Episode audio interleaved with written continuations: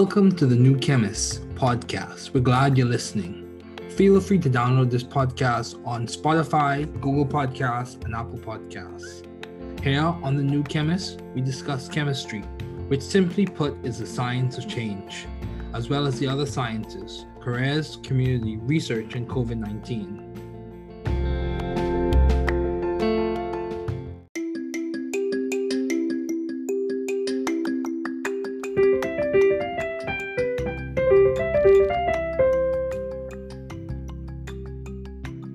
Welcome to the New Chemist's Podcast. We're glad you're listening. Feel free to download this podcast on Google Podcasts, Apple Podcasts, and Spotify. Here on The New Chemist, we discuss chemistry, which simply put is the science of change, as well as the other sciences, careers, community, research, and COVID-19. We're happy you're tuning in. My guest today is Dr. Emery Brown. Thanks for joining me today. It is so good to hear from you. Just briefly, I'll inform my audience about you. Dr. Emery N. Brown is the Edward Hood Professor of Medical Engineering and Computational Neuroscience at Massachusetts Institute of Technology, the Warren M. Zappel Professor of Anesthesia at Harvard Medical School, and a practicing anesthesiologist at Massachusetts General Hospital. Dr. Brown received his B.A. Magna Cum Laude in Applied Mathematics from Harvard College, his M.A. and his Ph.D. in Statistics from Harvard University, and his M.D. Magna Cum Laude from Harvard Medical School. Dr. Brown is an anesthesiologist statistician whose experimental research has made important contributions towards understanding the neuroscience of how anesthetics act in the brain to create the states of general anesthesia. In his statistics research, he has developed signal processing algorithms to solve important data analysis challenges in neuroscience. His research has been featured on National Public Radio, in Scientific American, Technology Review, The New York Times, and in TED Mid 2014. He serves as the director of the Harvard MIT Health Sciences and Technology Program, the associate director of the Institute for Medical Engineering and Science at MIT, an investigator at the Picor Center for Learning and Memory, Department of Brain and Cognitive Sciences at MIT. He's a fellow of the Institute of Mathematical Statistics, a fellow of the National Academy of Inventors, a member of the National Academy of Engineering, a member of the National Academy of Sciences, and a member of the National Academy of Medicine. In 2007, he was given the NIH Director's Pioneer Award. He's also a member of the Association of University Anesthesiologists. These are just a few of his accomplishments. A very distinguished scientist. Please welcome Dr. Emery. Thanks, Dr. Brown, for joining me today. It's so good to have a distinguished scientist such as you on this podcast. So, Dr. Brown, what have been your long-standing interests in the field of science? Can you just discuss some of those? Well, I think they varied over time. I think that probably my strongest interest in science began in college when I got interested in statistics. So being a statistician, developing statistical methods and algorithms that people could really use to analyze data became an early interest of mine. And that's something which I pursued, throughout my career, first working on studying outcomes from surgery as an undergraduate, then later studying circadian rhythms during my PhD work. Okay. After that, looking at developing algorithms in general for neuroscience data analysis, for looking at neural spike trains, for looking at EEG, LF, local field potentials, and these sorts of things. Okay. And then from there, my interest developed into trying to understand anesthesia. So I'd say those are probably the principal focus areas. So statistics, and then statistics applied to neuroscience, and then anesthesiology, the mechanism of general anesthesia. So I think by any standard of measurement, or most standards of measurement, most people would say you have been a successful academician. You have achieved your PhD from Harvard, your MD from Harvard, MA from Harvard, BA from Harvard. You've won numerous prizes. You're part of many societies, the National Academy of Inventors, National Academy of Science, the National Academy of Engineering, National Academy of Medicine. So how do you maintain view of the bigger picture in your career and in your life in general? How are you doing that? And so when you say the bigger picture, you're referring to academically and also personally?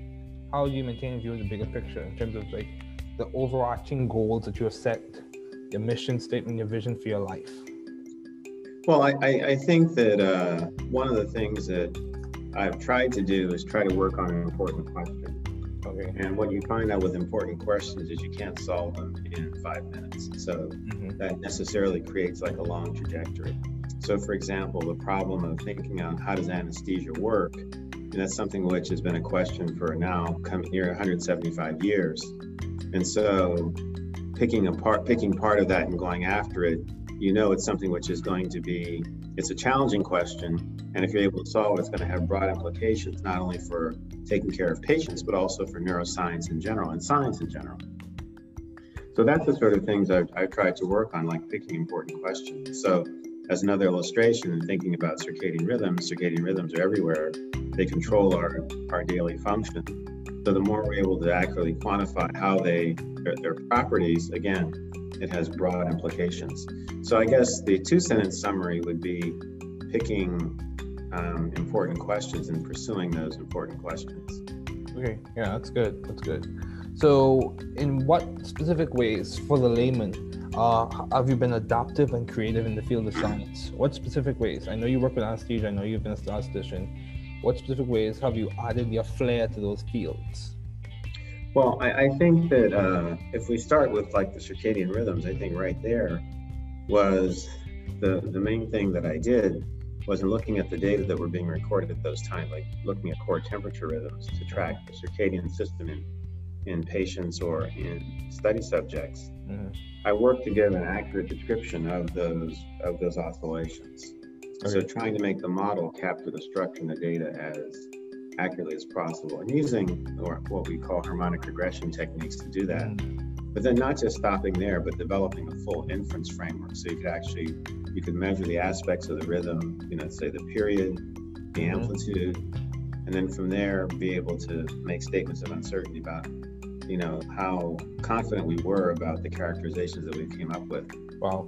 So that allows you to have an inference framework. And then going on to some of the other work, like looking at neuroscience data, the same idea in principle, but there's a key concept there that I was able to take advantage of and use, and I've continued to use throughout my career, and that is neuroscience data, because you're recording from the brain and central nervous system, is dynamic. It changes over time. And you need statistical methods that also capture those changes over time for it to be accurate. And so those were things that I was practiced in, that I learned as part of my PhD training. So whereas most of the methods that were being used are static, and so then it becomes like a kludge to really use them. So by starting from a framework where I already had methods that were dynamic, that captured phenomena that change over time, I was able to develop more accurate descriptions of those sorts of data as well. So in other words, really understanding the properties of the data, that really what the essential elements of the problem are. I think that's something which I tried to focus on, and that's, you know, yielded me some measure of success to date. Yeah, I would say so too, it did. So how have you sought or found the right environment for you to thrive scientifically and intellectually? I think a lot of people aim or aspire to be at institutions such as Harvard and other institutions as well. So how do you know that was the right environment for you to thrive in scientifically and intellectually?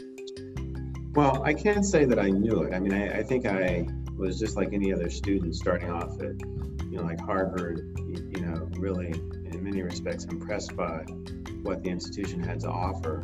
But then once I was there, then saying, well, I really have to take advantage of this. And I remember specifically that when I was a junior and I was thinking about what I wanted to do for my research for senior thesis, Ken Wachter, who was a professor in the statistics department at the time, said, well, since you're thinking about going to medical school, you should probably write a thesis, an undergraduate thesis on a medical topic. And he suggested I go and talk with Professor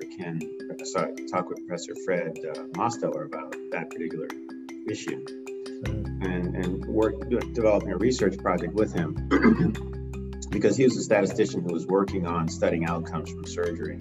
And that this would be a good idea for me to join a project like that. So that's what I did. So I guess the key thing was realizing that what sort of opportunities were there at Harvard and then take advantage of it, because you could certainly be there and not take advantage of opportunities that were there. That's true. I think one of the real things that, and I think it was the case at the time, I think it still continues to be the case, the opportunity to write a senior thesis with, you know, a leading scholar in an area is something which, you know, was amazingly beneficial for me for the long term. They got to watch up close and personal how, you know, one of the top statisticians in the world did research. I got to see, you know, how he thought, how he interacted with, you know, other scientists, other physicians, with physicians, and it was very helpful for me to think about the sort of scientist, and in my case also a physician, that I wanted to be, and the way I'd like to be able to do research. And being very specific, one thing about Professor Mosteller was that he could work with anybody. He could work with the best statisticians, you know, the top physicians, graduate students, postdocs, but he could also work with undergraduates like me. And so having, you know, just basically seeing that, and I can honestly say that's something that I've tried to emulate. Oh, wow. That's good. That's definitely good. So, you speak about your desire to attend medical school in your junior year. So how did you delineate or decide between MD, PhD, or MD? Because I think that's a challenge that a lot of people encounter. How did you differentiate whether you want to choose MD, PhD, or MD? Well, I think what happened was I knew when I came to college I wanted to go to medical school. That was for sure. Okay. And I can't remember exactly or whether it was in my sophomore year or earlier that I decided I wanted to do a PhD also. Mm-hmm. And once I really fell in love with statistics, which was between sophomore and junior year, mm-hmm. I decided I wanted to do my PhD in statistics because I just I really liked statistics. It was just very powerful paradigm, very powerful framework, was and still is. Mm-hmm. And I just wanted to master that. And I thought that, but I also wanted to be a physician. Mm-hmm. And I thought, as opposed to just compromising and doing one or the other, why not do both?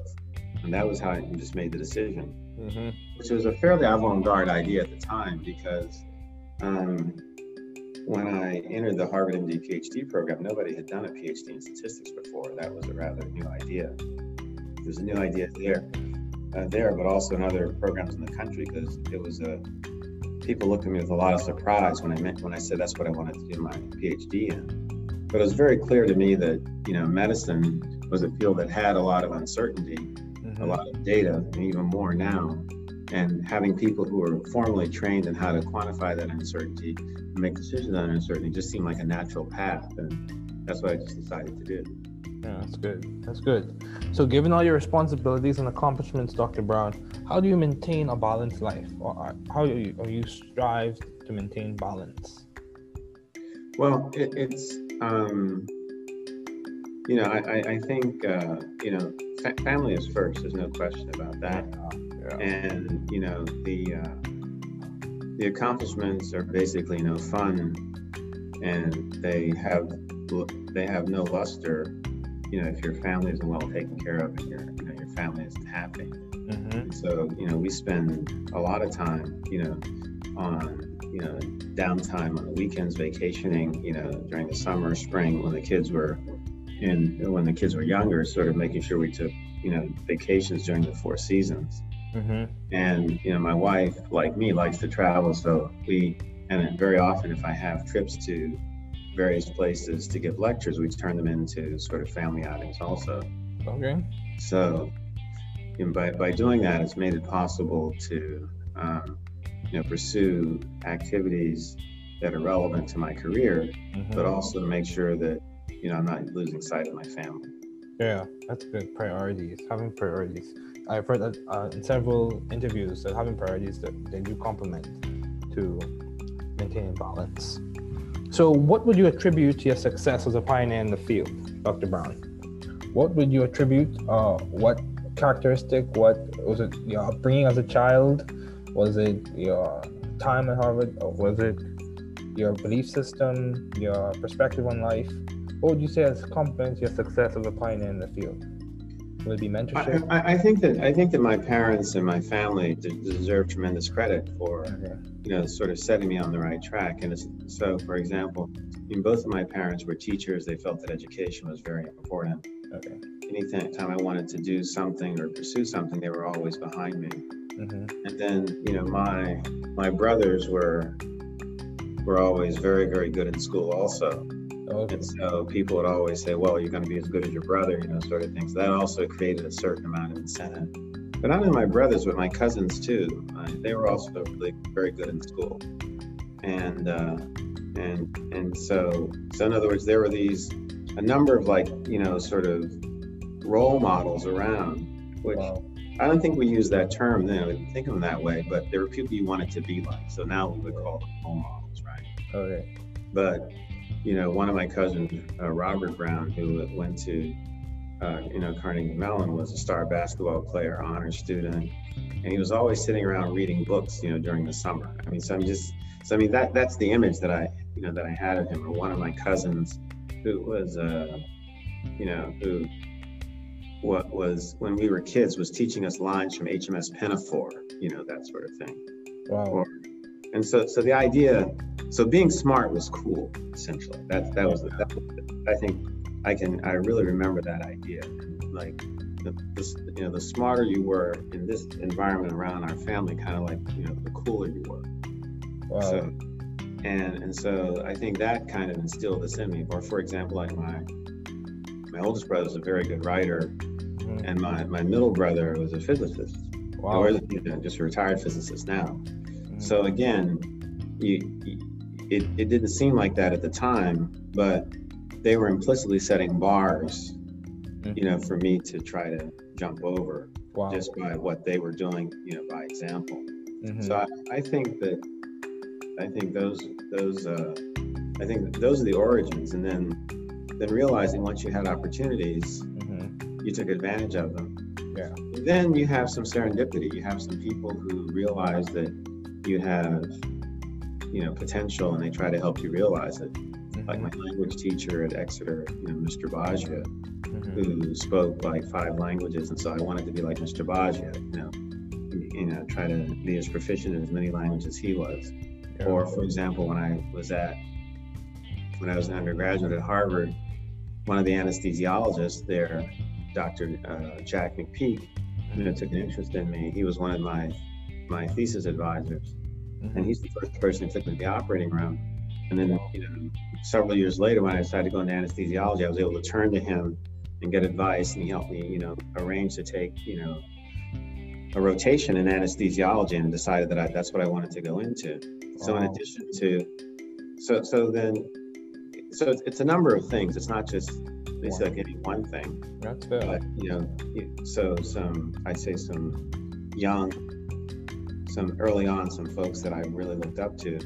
Later on, some folks who, realizing and acknowledging my potential, you know, who helped me out, and I was very grateful for that.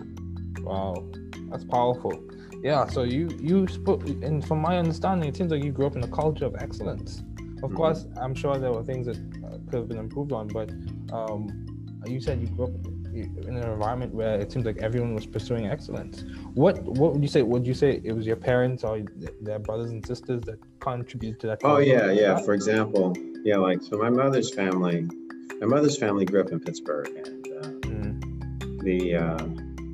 and my mother and her older sister, my mother was one of 7 children. Okay. And so she was the second oldest, and her sister was extremely smart, you know, oh, okay. her older sister. My mother's extremely smart. She graduated from high school when she was 16. Wow. I remember my uncle, who was the next one in line, the third one, was saying to me, he says, you know, your mother and Anna and your Aunt Anita made it hard for me because they had done so well in school. I had to do well too, you know, that sort of thing. Okay. And, you know, on the other hand, my father was very industrious. I mean, he was someone who was orphaned. He was 14. He and his brother lost both his parents. They were raised by their grandfather. Wow. But they had someone who, his grandfather, my great-grandfather, was this amazing guy. He was a minister, but he was also a gentleman farmer. Okay. And he owned this very large parcel of land, mm-hmm. you know, there in Florida where I grew up, which we still own today. Okay. And that he was an amazingly industrious person. And I know that rubbed off on my father, because my father was always doing stuff, both for the family, but also for the community. He was very committed to his community. Mm-hmm. So I think that, in fact, I know that, I inherited that perspective, those mm-hmm. goals, the sort of can-do attitude that my father, always had. And I'll just give you one example. Okay, I'm here to listen. At the time, my father's grandfather wanted him to move back to Florida because after he got married, they lived in New York and in Pittsburgh. And he wanted him to move back because he wanted somebody living on their property. So my father decided to build a house. So this was in about 1957, 1958. And as you can imagine, my father couldn't get a loan from the bank to build a house. And as we know, one of the most important things entering into the American dream is to be able to build a house and lay down roots, right? Yes, I agree. So I didn't know this until many years later. He actually borrowed money from an auto body shop to build a house. He couldn't get a loan from the bank. Wow. And I remember when we paid off the note, and I must have been about 10 or 11 at the time, and I didn't quite understand everything, that was going on, but I subsequently figured out what had happened. Mm-hmm. But the thing was that because the conventional means that most, Americans would have used to build a house, getting a loan from the bank and doing that, wasn't available to him, he had to come up with another strategy that would work. Mm-hmm. And he did it. And so I think about that now. I mean, think about if he'd not been able to do that. Mm-hmm. Where would I be now if he hadn't done that? Mm-hmm. And so, but then taking from that, realizing that if people put obstacles in your way, you have to outthink them. Yeah. I mean, and I've seen myself do that, on a number of occasions. But that was probably one of the most, concrete examples because the people at the bank couldn't believe that an African American would want to build a real house, a solid. 3-bedroom, 2.5-bathroom, living room, Florida room, outside porch, house. They figured we just had some idea of a little shanty or something like that in mind. But that was far from what my father had imagined because he had studied industrial arts in college, so he knew how to build things. Okay. And with the help of his brother and his uncles, they actually built the house. Wow, that's good. Wow. I'm learning a lot, Dr. Brown. So, how have you maintained vision and teamwork in your environment, in your lab, in your workspace in Mass General? How do you maintain vision and teamwork? How do you make sure that everyone's collaborating and seeing the big picture and trying to answer those important questions that you mentioned? I think there are two things. I think one, you look for cool problems, and you get people excited about cool problems. I think that's the starting point.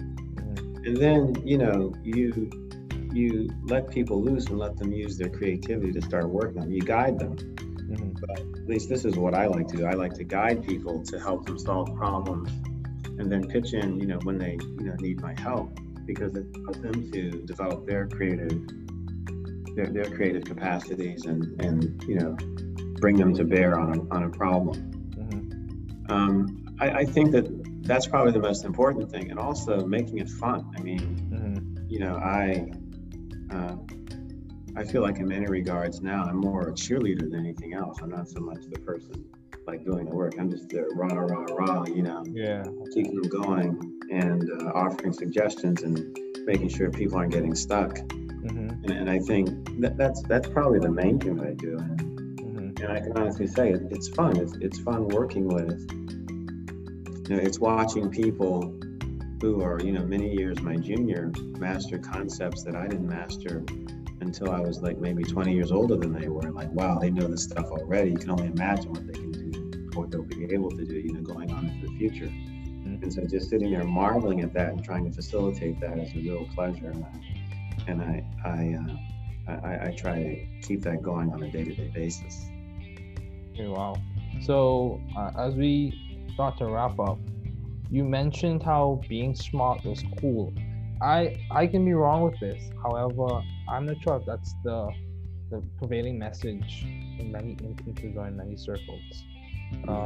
So what would you say could complement the change in that dynamic, where it's not just the athletic environments that have a lot of attraction to them for young people, but academic environments as well? You know, how can we make that a more prevailing message, that intellectual curiosity and intellectual development is worth the time and effort? Yeah, I mean, I think we really have to. I mean, I'm clearly biased because I'm an academic. I'm in science, and I feel strongly that people should know about academics and science and those sorts of things. But I think that you know I'm indebted to you for taking time to talk to somebody like me to allow me to tell my story. Oh, because it's more exciting to hear about Jayson Tatum having scored 50 points and won the game for the Celtics than about what I'm doing. You know, so and that's just the realities of it. That's true. But, however, you know, being able to, like, for example, I have three sort of, after my father, I have like three heroes, additional heroes in mathematics. You know, one is Benjamin Banneker, you know, the black mathematician who laid out DC. He's the first person to really characterize the cycles of the circadia, you know, the insects which come out every 17 years. So he was really, and he did this over something like 4 or 5 cycles. So he started when he was 17. Okay.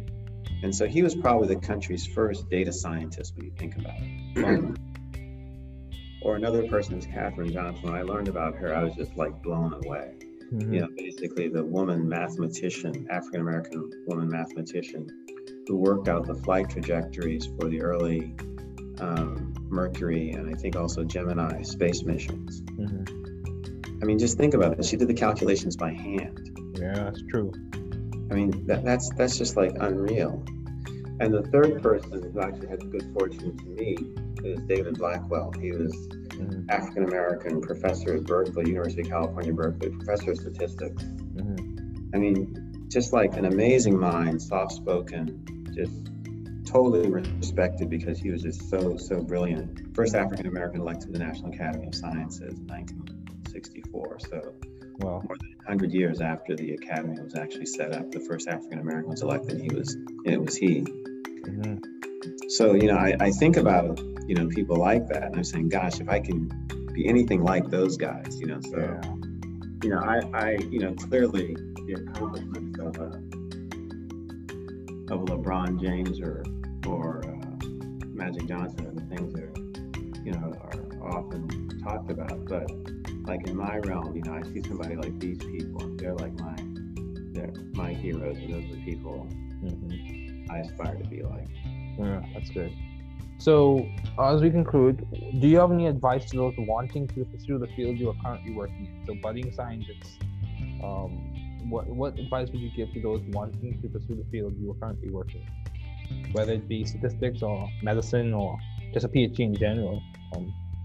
I think that try to get involved and gain experience early. Okay. I can tell you, I get letters almost every day from students asking to come and work in my group. Okay. Literally, and of different ages, all the way from junior high school, you know, up through, you know, high school, college, postdocs. And I'm amazed at what some of these students have told me they already know. Some of them are from the United States, some are from not. They're from outside, from basically... effectively the four corners of the earth. And so, but realizing that that's what people do and not being bashful about doing that. And if the first time you write somebody, you don't hear from them, no big deal. Keep going. If you want to, right? Because it's you're trying to create, because all you need is one opportunity to sort of get your foot in the door. And once you have that and you realize, the other opportunities will open up. And you can see that this is something that students from a number of different backgrounds are actually doing now. I think that students in general, particularly perhaps, you know, underrepresented minority students, feel free to take the same approach. I agree, completely agree. So what has been some of the most beneficial advice you have received, Dr. Brown, as we conclude, what is the most beneficial advice or piece of the beneficial advice you received either from your parents? As you mentioned, they were very industrious and intelligent. Even from your colleagues or professors, what has been some of the most beneficial advice you have received? I think a number of things. I think, just in watching like my parents, just like working hard and also, but then encouraging intellectual pursuits, Mm-hmm. And I think I certainly have picked up on that and tried to amplify that. I just remember my mother saying at one point, like I told you, she was extremely smart. Mm-hmm. And, it was very clear she lived vicariously through us, the things mm-hmm. we were able to accomplish, not only me, but my brothers as well. Mm-hmm. And one point in sort of a more candid moment, she said, if I had had opportunities, I'm sure I could have been, a lot more than I am now. Yeah, I've heard that same sentiment from others. And that kind of stuck with me and just sort of said, well, I have an obligation to try to be as successful as I possibly can, because my mother made it possible for me to get to where I am now. Mm-hmm. And she sacrificed a lot to be where she was. And I should, I should basically do the same thing. Mm-hmm. And then a complimentary idea. I just remember my uncle saying once that, it never hurts to be nice. Mm-hmm. And so if you can help somebody, why not? Just, I know, right?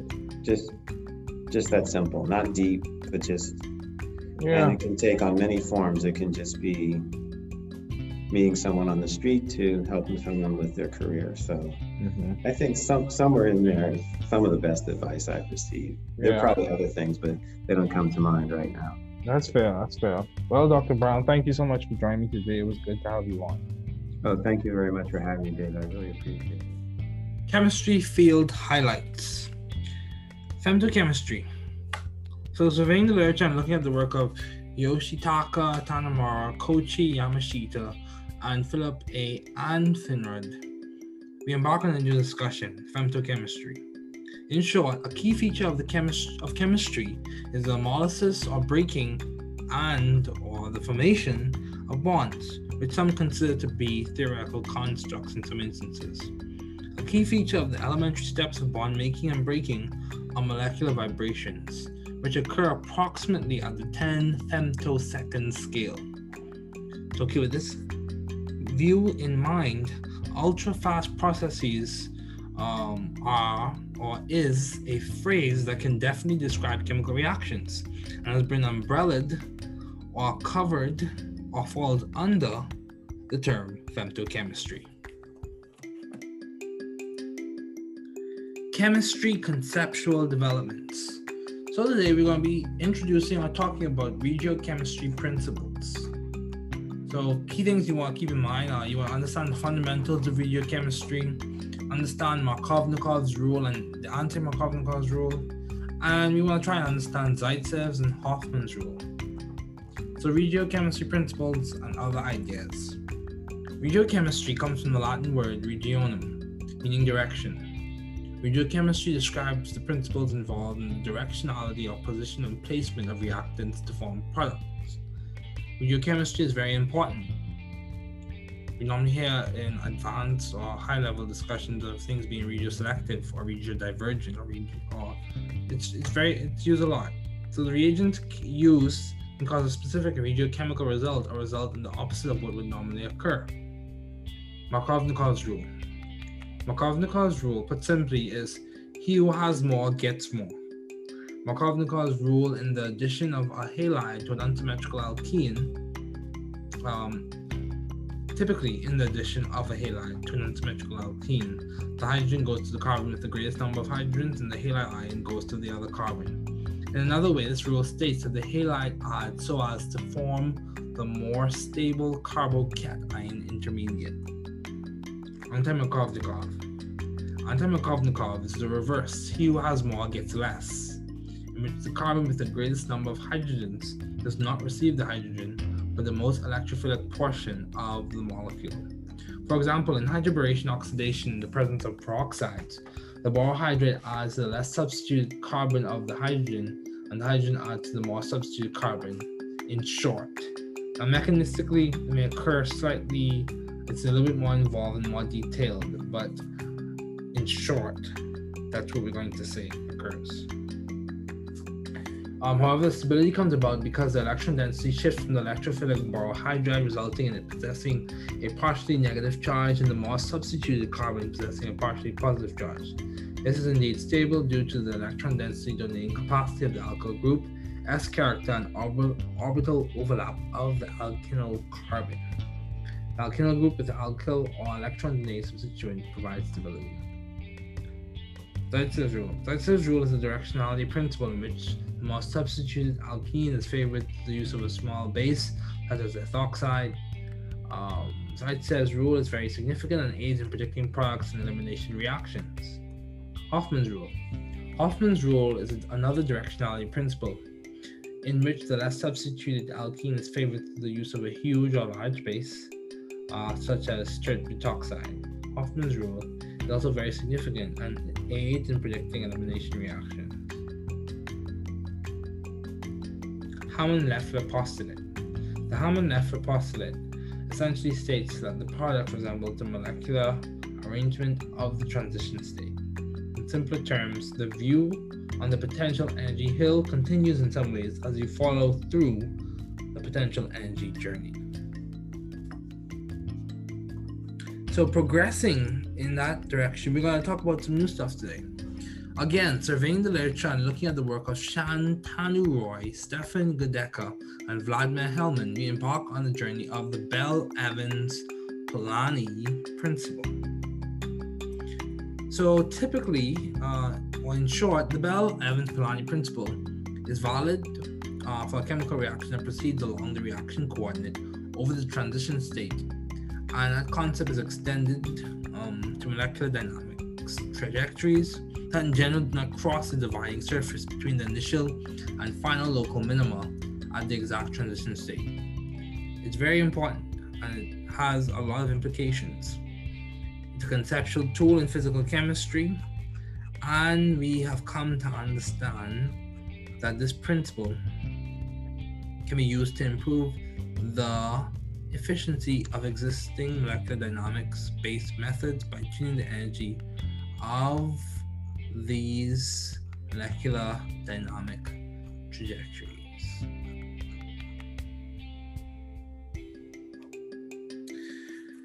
Along with that, we'll be discussing the Dimroth principle or Dimroth rearrangements. These are frequently encountered in heteroaromatic chemistry and was first recognized in the triazole series. This term was coined in 1963 as a convenient way of referring to the isomerization proceeding by ring fission and subsequent recyclization, whereby a ring nitrogen and its attached substituent exchange place with an amino group in a position alpha to it.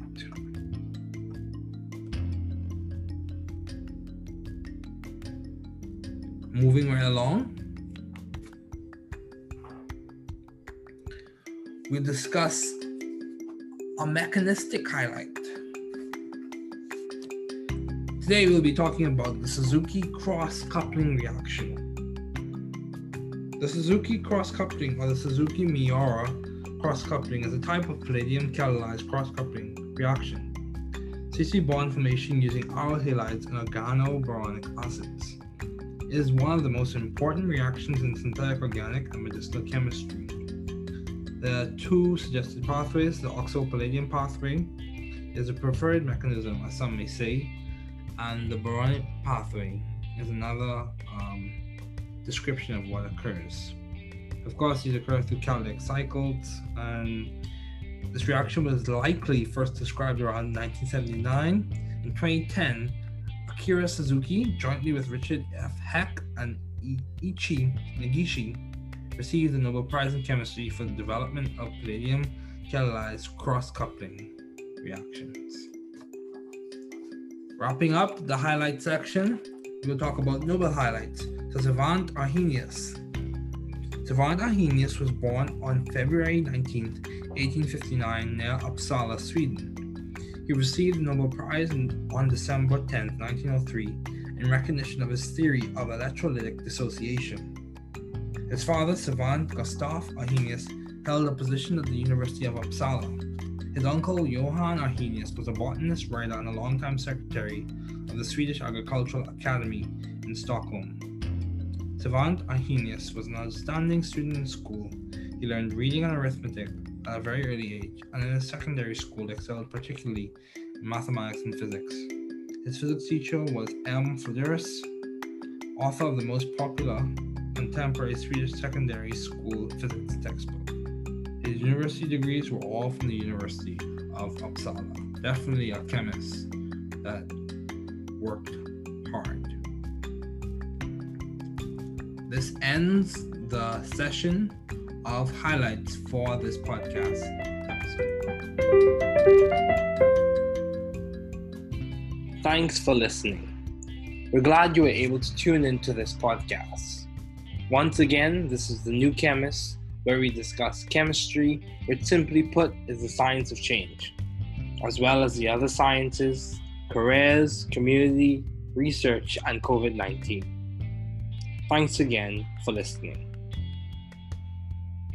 Note, the views on this podcast represent those of my guests and I.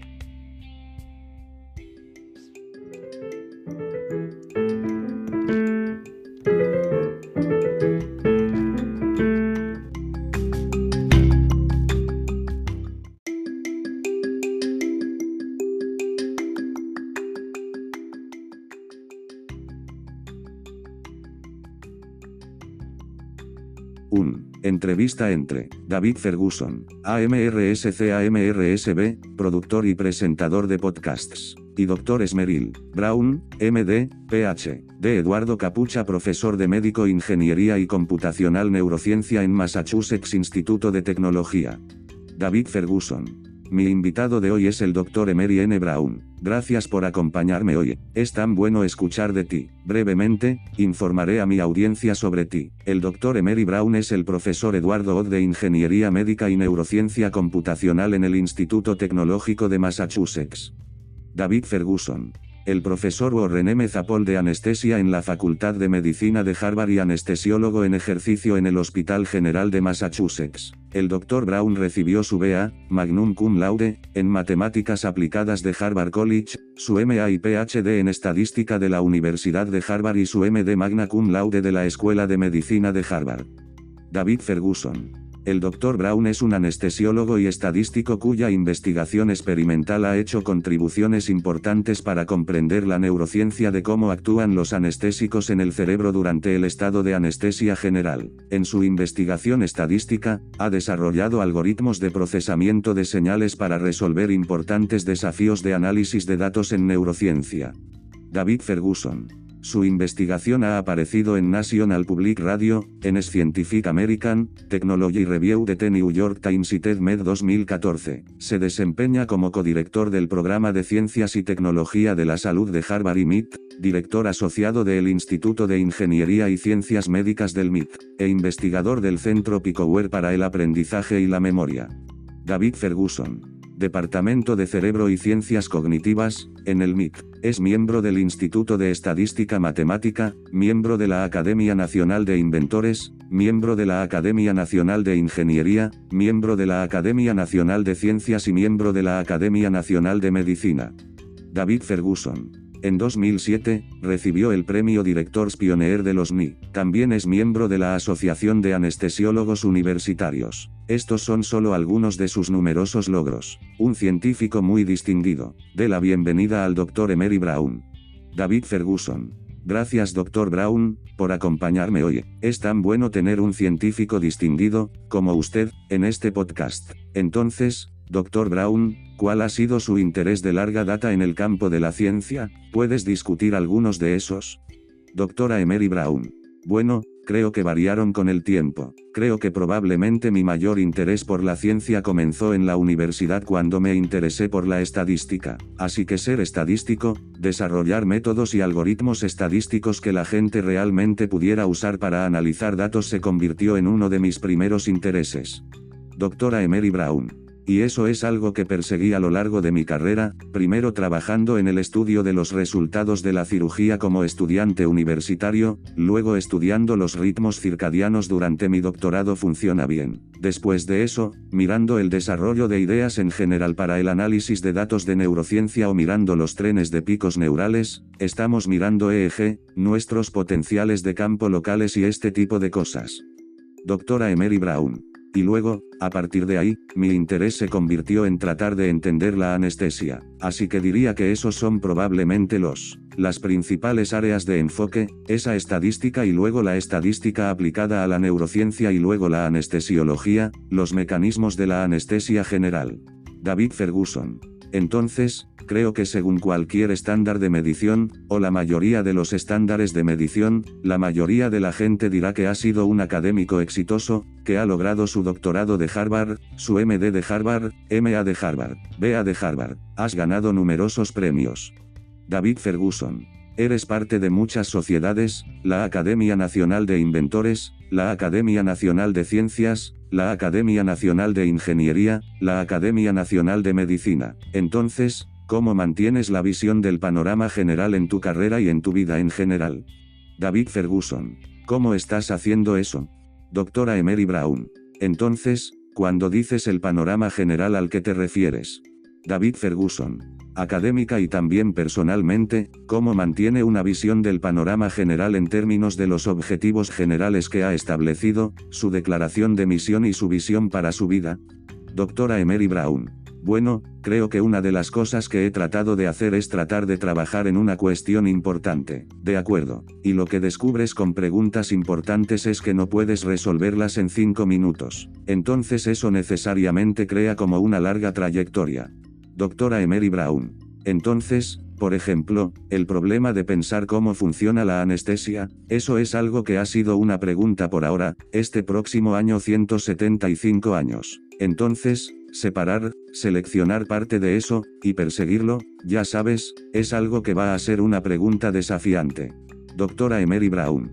Y si puede resolverlo, tendrá amplias implicaciones no solo para el cuidado de los pacientes, sino también para la neurociencia en general, la ciencia en general. Ese es el tipo de cosas en las que traté de trabajar, como elegir preguntas importantes, como otra ilustración y pensando en los ritmos circadianos están en todas partes.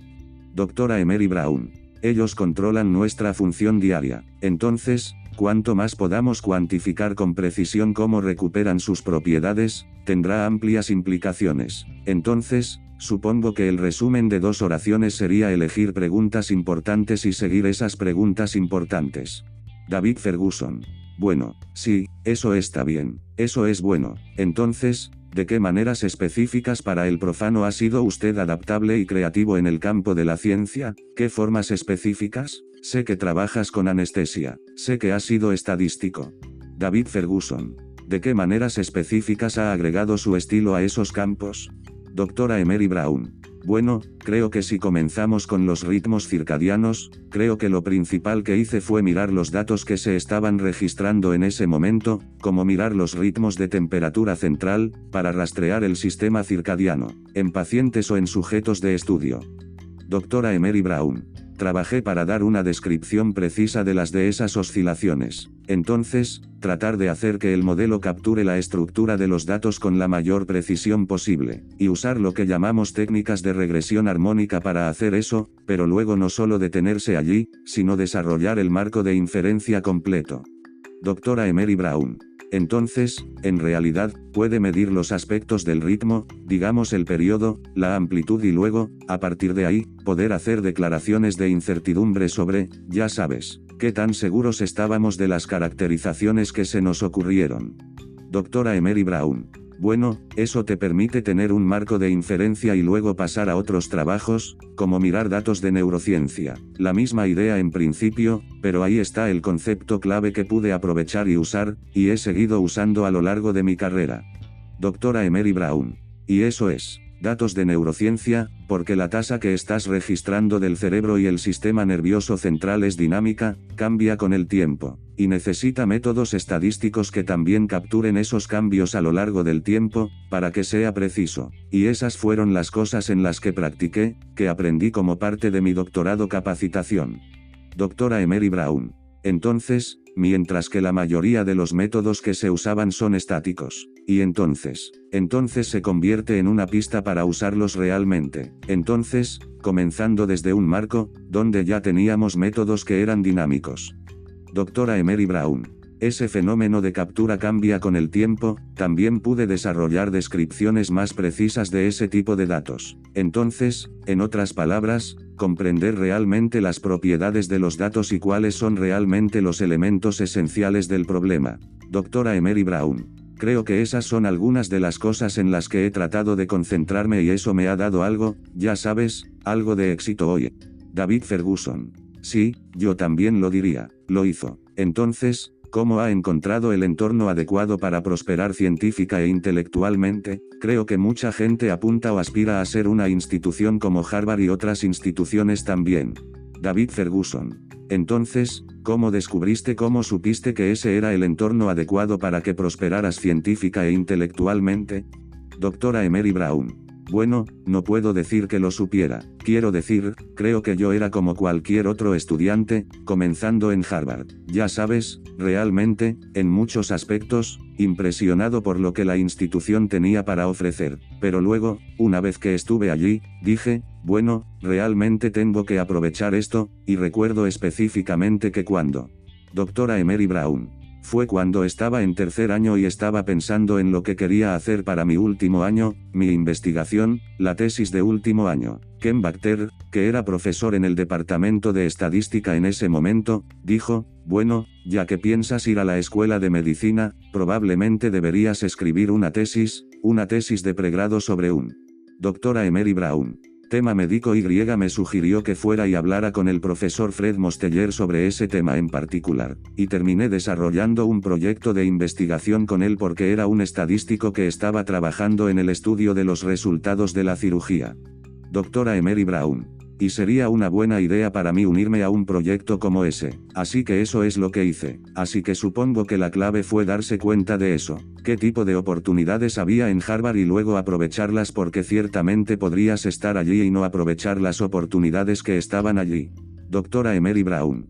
Eso es cierto. Creo que una de las cosas reales que creo que era el caso en ese momento, creo que todavía sigue siendo el caso. La oportunidad de escribir una tesis de último año con un área académica líder es algo increíble y beneficioso para mí a largo plazo. Doctora Emery Brown.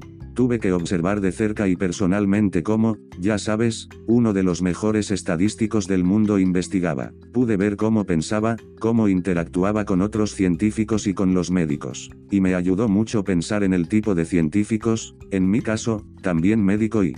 Doctora Emery Brown. Yo quería ser y la forma en que me gustaría ser capaz de investigar y ser muy específico. Una cosa sobre el profesor Mosteller era que podía trabajar con cualquier persona, podía trabajar con los mejores estadísticos de los mejores médicos, estudiantes de posgrado, postdoctorados, pero también podía trabajar con estudiantes universitarios como yo. Doctora Emery Brown. Y teniendo eso, básicamente viendo eso y honestamente puedo decir que están tratando de emular. David Ferguson. Bueno, eso es bueno, ciertamente bueno entonces. Hablas sobre tu deseo de asistir a la escuela de medicina en tu tercer año. Entonces, ¿cómo delineó o decidió entre MD, PhD o MD? Bueno, creo que es un desafío al que se enfrenta mucha gente. David Ferguson. ¿Cómo diferenció entre MD, PhD o MD? Doctora Emery Brown. Bueno, creo que lo que pasó fue que cuando llegué a la universidad supe que quería ir a la escuela de medicina, eso era seguro, y no recuerdo exactamente si fue en mi segundo año o antes, pero decidí que quería hacer un doctorado también. Doctora Emery Brown.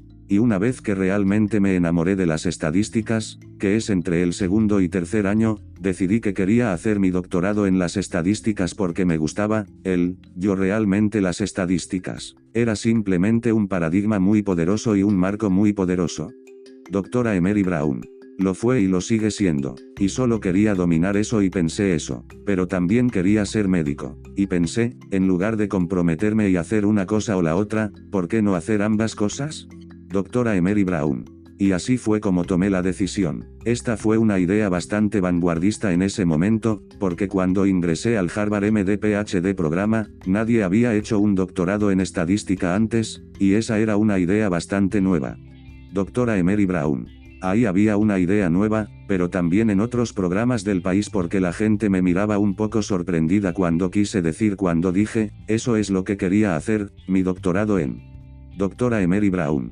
Pero me quedó muy claro que la medicina era un campo que tenía mucha incertidumbre, muchos datos y más ahora, y tener personas que están formalmente capacitadas y cómo cuantificar esa incertidumbre, tomar decisiones sobre la incertidumbre, parece un camino natural. Doctora Emery Brown. Y es por eso que simplemente decidí hacer.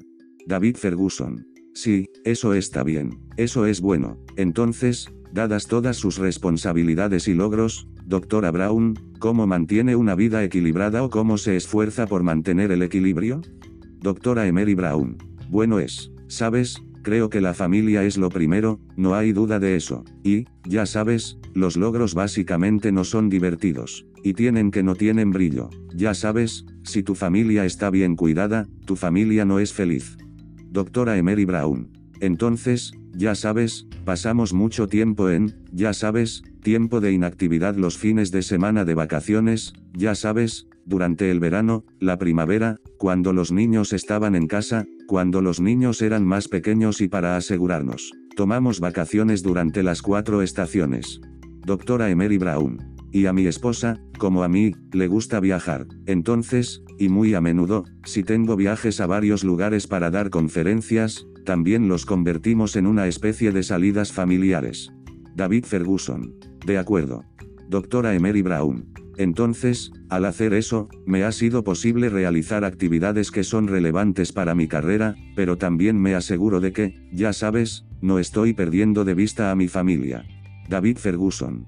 Sí, esa es una gran prioridad. Entonces, tener prioridades se complementan, para mantener el equilibrio. Entonces, ¿a qué le atribuiría su éxito como pionero en el campo, Dr. Brown? ¿Qué le atribuirías? ¿Qué característica? David Ferguson. ¿Fue su crianza de niño? ¿Fue tu época en Harvard? ¿O fue su sistema de creencias? ¿O tu perspectiva de la vida? ¿Qué diría que ha complementado su éxito como pionero en el campo? ¿Sería una tutoría? Doctora Emery Brown. Creo que mis padres y mi familia merecen un gran crédito por ponerme en el camino correcto. Y así, por ejemplo, mis 2 padres eran maestros, sentían que la educación era muy importante. Doctora Emery Brown. Cada vez que quería hacer algo o perseguir algo, siempre estaban detrás de mí. Y luego, mis hermanos, siempre somos muy, muy buenos en la escuela también, por lo que la gente siempre decía, bueno, serás tan bueno como tu hermano, y ese tipo de cosas también crearon una cierta cantidad de incentivo. Doctora Emery Brown. Pero no solo con mis hermanos sino también con mis primos. También eran muy buenos en la escuela y, en otras palabras, había una serie de modelos a seguir en torno a los cuales no creo que usáramos ese término en ese momento, pero podemos pensar de esa manera. Doctora Emery Brown. Pero hay gente que quería ser como, entonces ahora los llaman modelos, ¿no? Bueno, pero uno de mis primos, Robert Brown, que fue a Carnegie Mellon, era un jugador de baloncesto estrella, estudiante de honor, y siempre estaba sentado leyendo libros durante el verano. Doctora Emery Brown. Quiero decir, esa es la imagen que tenía de él. Sabes que yo tenía uno de mis primos que era, ya sabes, ¿quién? Lo que era cuando éramos niños nos enseñaba líneas del HMS Pinafore, ese tipo de cosas. Doctora Emery Brown.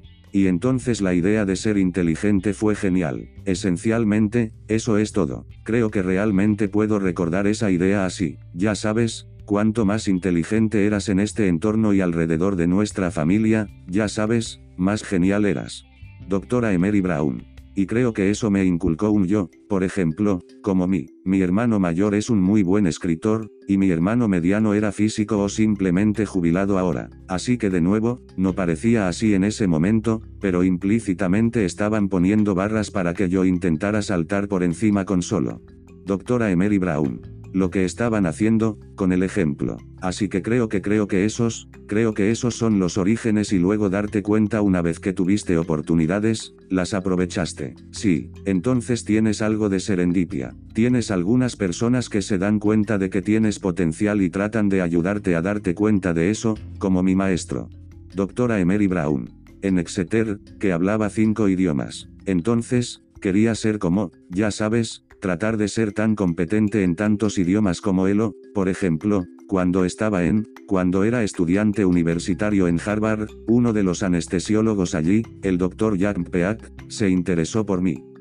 Dra. Emery Brown fue uno de mis directores de tesis, y es la primera persona que me llevó al quirófano. Y luego, varios años más tarde, cuando comencé a ir a anestesiología, pude acudir a él y obtener asesoramiento, y él me ayudó a hacer arreglos para tomar, Dra. Emery Brown, una rotación en anestesiología, y decidí que eso era lo que quería hacer. Así que además de, entonces, es una serie de cosas, no es solo una cosa. Así que algunos podrían decir, algunos jóvenes, algunos desde el principio, algunas personas a las que realmente admiré más tarde, algunas personas que, al darse cuenta y reconocer mi potencial. Dra. Emery Brown, ayúdame. Y yo estaba muy agradecido por eso. David Ferguson. Vaya, eso es poderoso. Sí, así que lo pones para mi comprensión, parece que creciste en una cultura de excelencia. Por supuesto, estoy seguro de que hubo cosas que podrían haberse mejorado, pero dijiste que creciste en un entorno en el que parece que todo el mundo buscaba la excelencia. David Ferguson. ¿Qué dirías? Diría que fueron sus padres o sus hermanos y hermanas los que contribuyeron a eso. Dra. Emery Brown. Oh, sí, por ejemplo. Sí, así la familia de mi madre creció en Pittsburgh, y él, mi madre y su hermana mayor, de modo que mi madre es una de 7 hijos, por lo que ella era la segunda mayor y su hermana era extremadamente inteligente. Dra. Emery Brown. Ya sabes, su hermana mayor, mi madre era extremadamente inteligente. Se graduó de la escuela secundaria y tenía 16 años. Bueno, recuerdo a mi tío, que es el siguiente en la fila. El tercero decía, esta es tu madre y tu tía y tú, y me lo pusiste difícil porque lo habían hecho. Dra. Emery Brown. Bien en la escuela. Tenía que hacer bien en, ya sabes, ese tipo de cosas. Bueno, y sabes, por otro lado, mi padre era muy trabajador. Quiero decir, él era alguien que quedó huérfano cuando tenía 14 años. Él y su hermano habían perdido a sus padres. Dra. Emery Brown. Fueron criados por su abuelo, pero tenían a alguien que por su abuelo, mi bisabuelo, era este tipo increíble. Él era un ministro, pero también era un granjero, y era dueño de esta gran parcela de tierra allí y en Florida donde crecí, que todavía poseemos hoy. Dra. Emery Brown. Y que era una persona asombrosamente trabajadora. Y sé que eso se contagió a mi padre porque mi padre siempre estaba haciendo cosas tanto para la familia como para la comunidad. Estaba muy comprometido con su comunidad. Dra. Emery Brown. Así que creo que, de hecho, lo sé, ¿sabes? Heredé esa perspectiva, ya sabes, esos objetivos, ese tipo de cosas. Ese tipo de actitud de puede hacer que mi padre siempre tuvo. Solo te daré un ejemplo. David Ferguson. Estoy aquí para escuchar. Dra. Emery Brown. En ese momento, el abuelo de mi padre quería que él regresara a Florida porque después de casarse, vivieron en Nueva York y en Pittsburgh, y quería que se mudara porque quería que alguien viviera en su propiedad, así que mi padre decidió construir una casa. Dra. Emery Brown. Así que esto es en 1957, 1958, y como pueden imaginar, mi padre no pudo obtener un préstamo del banco para construir una casa, y como sabemos, una de las cosas más importantes para entrar en el sueño americano es poder construir una casa y, ya sabes, echar raíces, ¿no? David Ferguson. Sí, estoy de acuerdo. Dra. Emery Brown. Así que no supe esto hasta muchos años después. De hecho, pidió prestado dinero del taller de carrocería para construir una casa. No pudo obtener un préstamo del banco. David Ferguson. Wow. Dra. Emery Brown. Y recuerdo cuando saldamos la nota, yo estaba como en 10 u 11 en ese momento y no entendía bien todo lo que estaba pasando. Dra. Emery Brown. Pero de repente me di cuenta de lo que había sucedido. Pero la cuestión era que, debido a que los medios convencionales que la mayoría de los estadounidenses habrían utilizado para construir una casa, obtener un préstamo del banco y hacerlo no estaban disponibles para él. Dra. Emery Brown. Tenía que idear otra estrategia que funcionara, y lo hizo. Y entonces pienso en eso ahora. Quiero decir, piensa en si no ha sido capaz de hacer eso. ¿Dónde estaría? Ya sabes, ¿dónde estaría ahora si él no hubiera hecho eso? Doctora Emery Brown.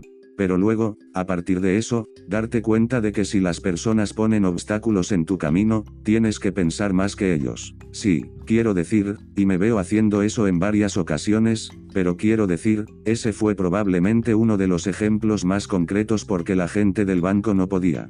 Doctora Emery Brown. Creo que un afroamericano que quiere construir como una casa real, como un estólido. Ya sabes, 3 dormitorios, 2 baños y medio, ya sabes, el piso de la sala de estar alrededor, ya sabes, una casa con porche lateral donde pensaron que tendríamos una idea de, una pequeña choza o algo así. Doctora Emery Brown. Pero eso estaba lejos de lo que imaginaba mi padre porque había estudiado artes industriales en la universidad, así que sabía cómo construir cosas. Su hermano y sus tíos, en realidad construyeron la casa. David Ferguson. Wow, eso es bueno. Sí, bueno, estoy aprendiendo mucho, doctora Brown. Entonces, ¿cómo ha mantenido la visión y el trabajo en equipo en su entorno, en su laboratorio, en su espacio de trabajo, en más general? ¿Cómo se mantiene la visión y el trabajo en equipo? ¿Cómo se asegura de que todos estén colaborando, viendo el panorama general y tratando de responder esas preguntas importantes que... David Ferguson.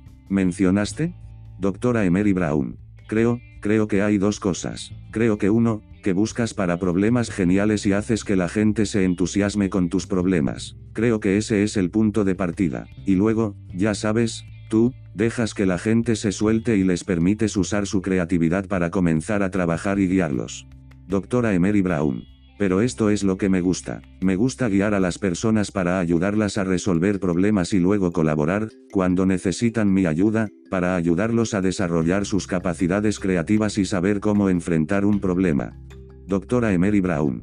Creo que eso es probablemente lo más importante y también lo divertido. Quiero decir, ya sabes, siento que en muchos aspectos ahora soy más una animadora, cualquier otra cosa. No soy tanto la persona que hace el trabajo. Doctora Emery Brown. Solo estoy ahí, ¿verdad? Oh, ¿sabes? Sí, creo que hemos entrado y ofrecido sugerencias y nos hemos asegurado de que la gente no se quede atascada. Y creo que eso es probablemente lo principal que hago y honestamente puedo decir que es divertido. Doctora Emery Brown.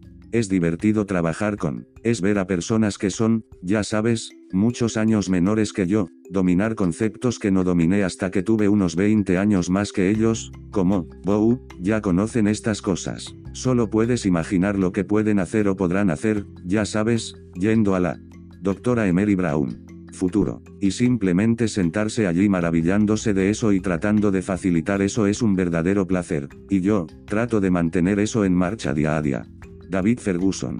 Mientras tanto, cuando comenzamos a terminar, mencionaste que ser inteligente era genial, puedo estar equivocado con esto. Sin embargo, no estoy seguro de que ese sea el mensaje prevaleciente en muchos casos o en muchos círculos. Entonces, ¿qué dirías que podría complementar el cambio de esa dinámica?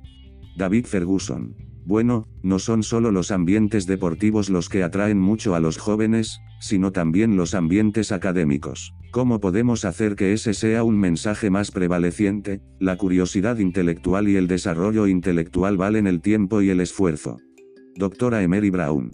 Sí, quiero decir, creo que realmente tenemos que hacerlo. Quiero decir, estoy claramente sesgado porque quiero decir, soy un académico y en ciencia, y sé que la gente debería saber sobre cosas en ciencia y ese tipo de cosas. Pero creo que, ya sabes, estoy en deuda contigo por tomarte el tiempo para hablar con alguien como yo, para permitir.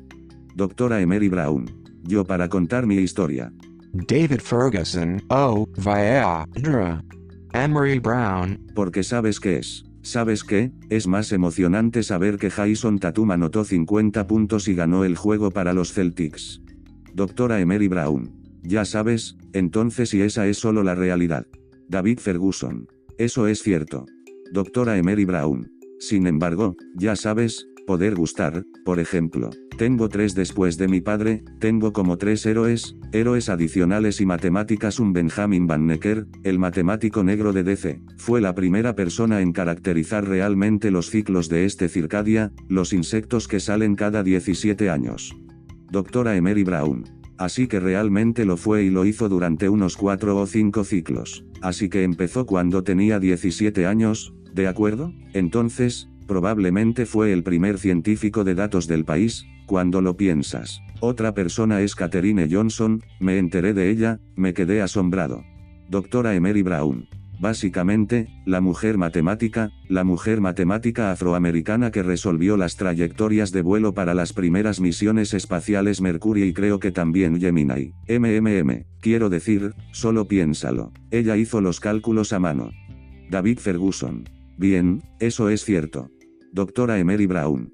Quiero decir, eso es como irreal. Y la tercera persona tuvo la suerte de conocer a David Blackwell, profesor afroamericano en Berkeley, Universidad de California, Berkeley, profesor de estadística. Quiero decir, como una mente increíble de voz suave, totalmente esperada porque era tan brillante.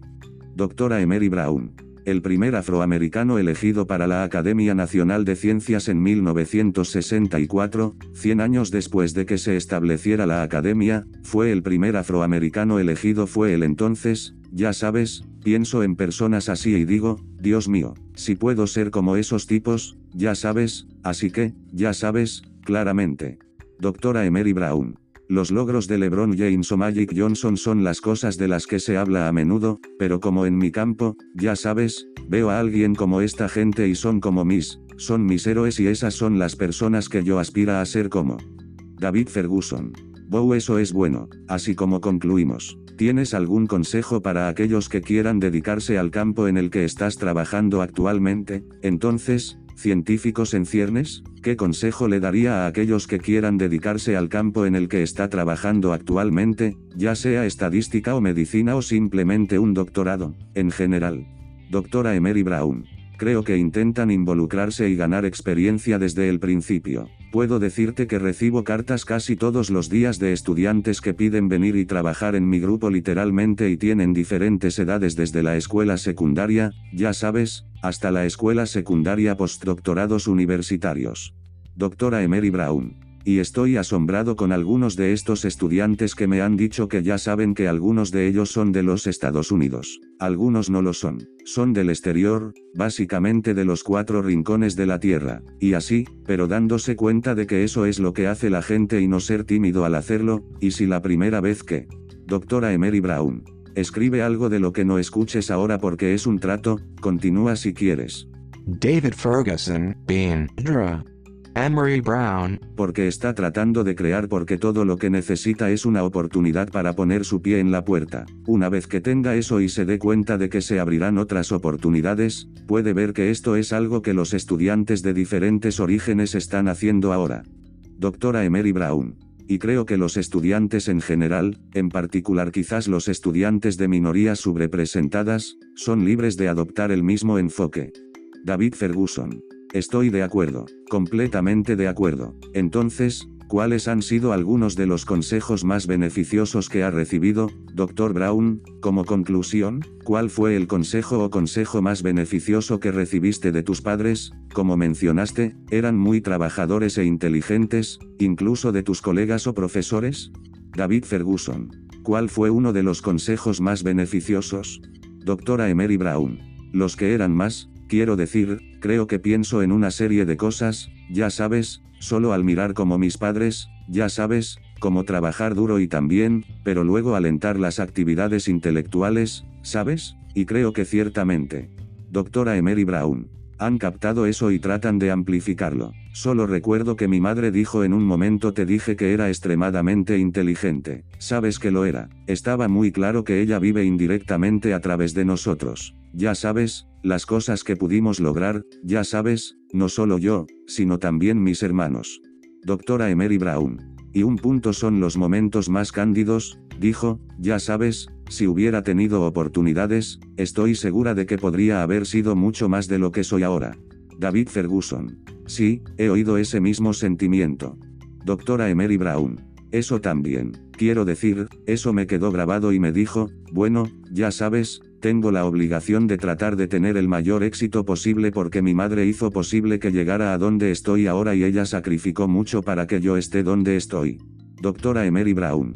Y debería, ya sabes, básicamente debería hacer lo mismo. A continuación, un cumplido a las ideas complementarias. Solo recuerdo que mi tío dijo una vez que, ya sabes, nunca está de más ser amable. David Ferguson. Sí, estoy de acuerdo. Doctora Emery Brown. Entonces, si puede ayudar a alguien a ganarlos de la manera correcta, así de simple, no profundo, solo y puede tomar muchas formas. Simplemente puede ser, conocer a alguien en la calle para ayudar a alguien con su carrera, así que creo que en algún lugar, algunos de los mejores consejos que he recibido allí, probablemente otras cosas, pero... Doctora Emery Brown. No vienen a la mente en este momento. David Ferguson. Eso es justo. Eso es justo. Bien, doctora Brown, muchas gracias por acompañarme hoy. Fue bueno tenerte. Doctora Emery Brown. Muchas gracias por recibirme, David. Realmente lo aprecio. Esta entrevista se grabó inicialmente en 2021 en The New Chemist's Podcast.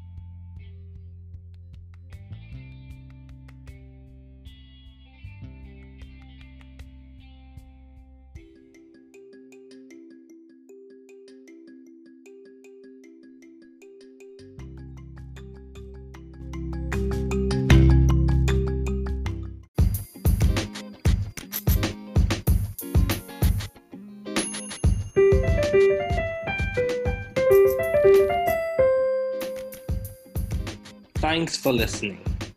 We're glad you were able to tune into this podcast. Once again, this is The New Chemist, where we discuss chemistry, which simply put is the science of change, as well as the other sciences, careers, community, research, and COVID-19. Thanks again for listening. Note, the views on this podcast represent those of my guests and I.